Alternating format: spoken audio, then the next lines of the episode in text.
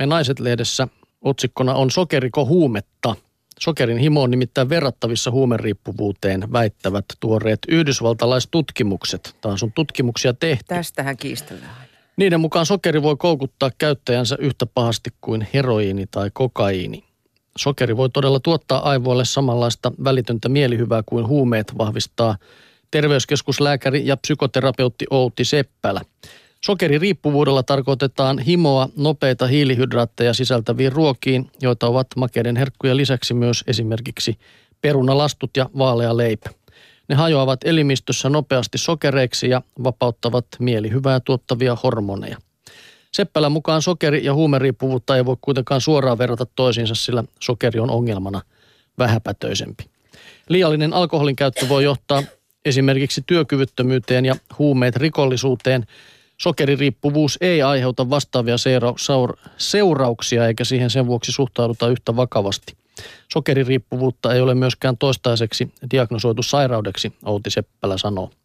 Ongelma sokeririippuvuudesta tulee, kun se alkaa hallita elämää. Ratkaisuksi Seppälä suosittelee ryhmämuotoista keskusteluhoitoa.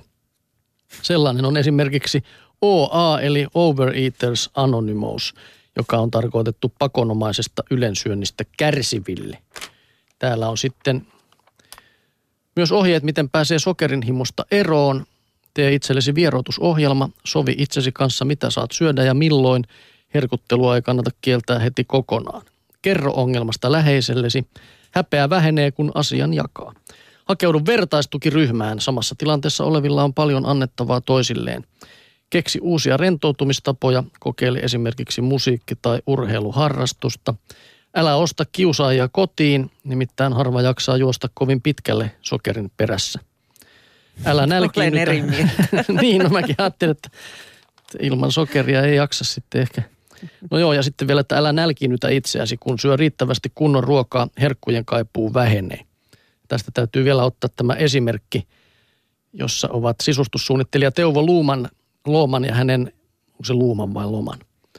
Ja hänen muusikkopuolisonsa Niko Helenius, sen mä ainakin osaan lausua.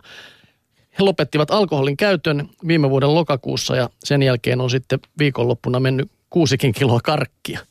Siinä on ehkä jo vertaisryhmälle tarvetta. Kuusi kiloa.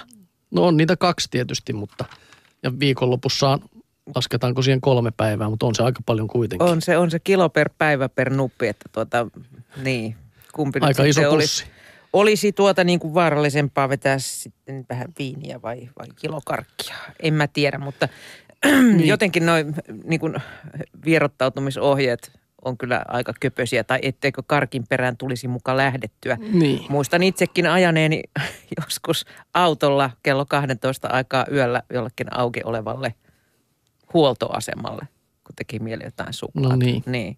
Ja sitä paitsi kyllä silloin, kun tekee mieli suklaata, niin sitä suklaata on saatava. Et siinä ei paljon auta se, että syöt ryvitaa kevyt levitteellä ja ripottelet päälle raakoja puolukoita. Niin, Niin. tota, Vai on se pääsisikö sitten alkoholilla eroon taas sitten siitä?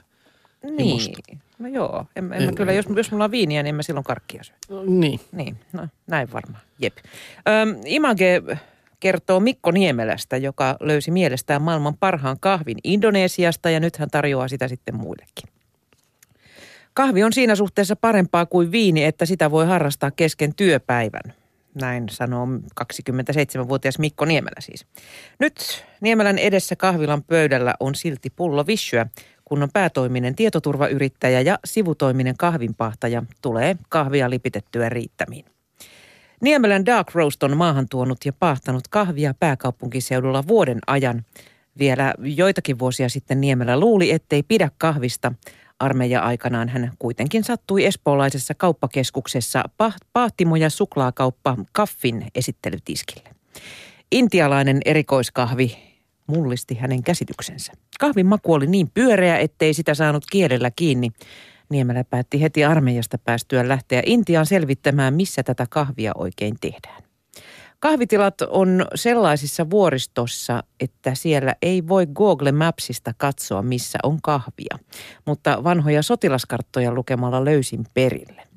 Reissu on jäänyt ainoaksi, vaan Niemelän ja tämän kämppiksen olohuoneen nurkkaan alkoi kasaantua yhä enemmän juuttisäkkejä täynnä kahvipapuja, ensin Intiasta ja aina vain kauempaa. Kun Niemelä maistoi indonesialaista kahvia, hän tiesi heti löytäneensä etsimänsä. Indonesian vulkaaninen maaperä antaa kahville happaman aromin, joka saa tummia makeita sävyjä vasta runsaan paahtamisen jälkeen. Maailmalla Niemellä oppi, että kahvista tulee parempaa, jos sen paahtaa valmistusvaiheessa yli 200 asteiseksi reilusti kuumemmaksi kuin Suomessa yleensä tehdään. Kun opiskelija-asunnon uunissa tehdyn kuumapahtoyrityksen tuloksena oli palohälytys koko taloyhtiön, oli sitten perustettava oma oikea pahtimo. Ja se on nyt sitten tämä Dark Roast. Joka kuukausi monta sataa kiloa kahvia käy siellä läpi saman prosessin. Esilämmitettyyn kuumennusrumpuun heitetään kahvit, jotka lämpenevät kiihtyvällä tahdilla 200 asteeseen. Tämän jälkeen pavuista kuuluu naksahdus, jonka jälkeen on sekuntipeliä, etteivät kahvit pala liian tummiksi. Muutaman kerran vuodessa Niemelä käy Dark Roastin sopimustiloilla Indonesiassa. Oikeiden ihmisten luottamuksen voittaminen vaatii pitkiä iltoja nuotion ääressä – onneksi puhun vähän Indonesiaa, Niemelä sanoo.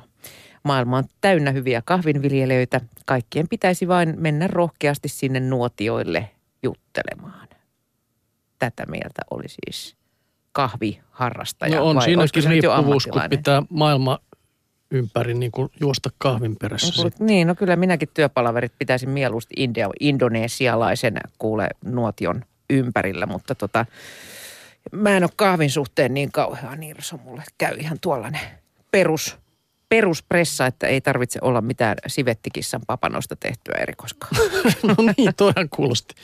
Kuulosti kyllä, herätti mielenkiinnon, vaikka kahvia juokkaa, mutta otetaan tähän lopuksi vielä kotilääkärilehdestä uusi laji, nimittäin perunan mainetta yritetään parantaa kehittelemällä kuluttajille helppokäyttöisiä perunoita. Yksi uusi tulokas perunalaareissa on ohutkuorinen peruna.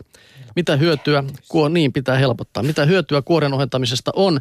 Siemenperunoita myyvän Finpomin toimitusjohtaja Heikki Markuksen mukaan ohutkuorinen peruna helpottaa kotitalouksien arkea, koska sen voi syödä kuorineen ja se kypsyy esimerkiksi mikroaaltouunissa viidessä minuutissa. Ei tämä tarpeeksi helppoa vielä pitää kehittää kuoreton peruna. No niin, kyllä. Mu- niitähän muuten on. Etkö nähnyt, että suur- suurkeittiöihin tulee ne aivan kuorettomina. Niin ihan niin. sellainen lajikin on silloin jostain pakko se, olla. Jostain se ilmestyy. Mm, ne kulkevat myös nimellä superpallo ja tuota kinderperuna. Niistä löytyy välillä sellaisia ylläreitä ainakin Selvä. kouluaikana. Oli tapana löyt- etsiä, että kellä, kellä oli niin kuin isoin ylläri siellä potaatin seassa. Yö.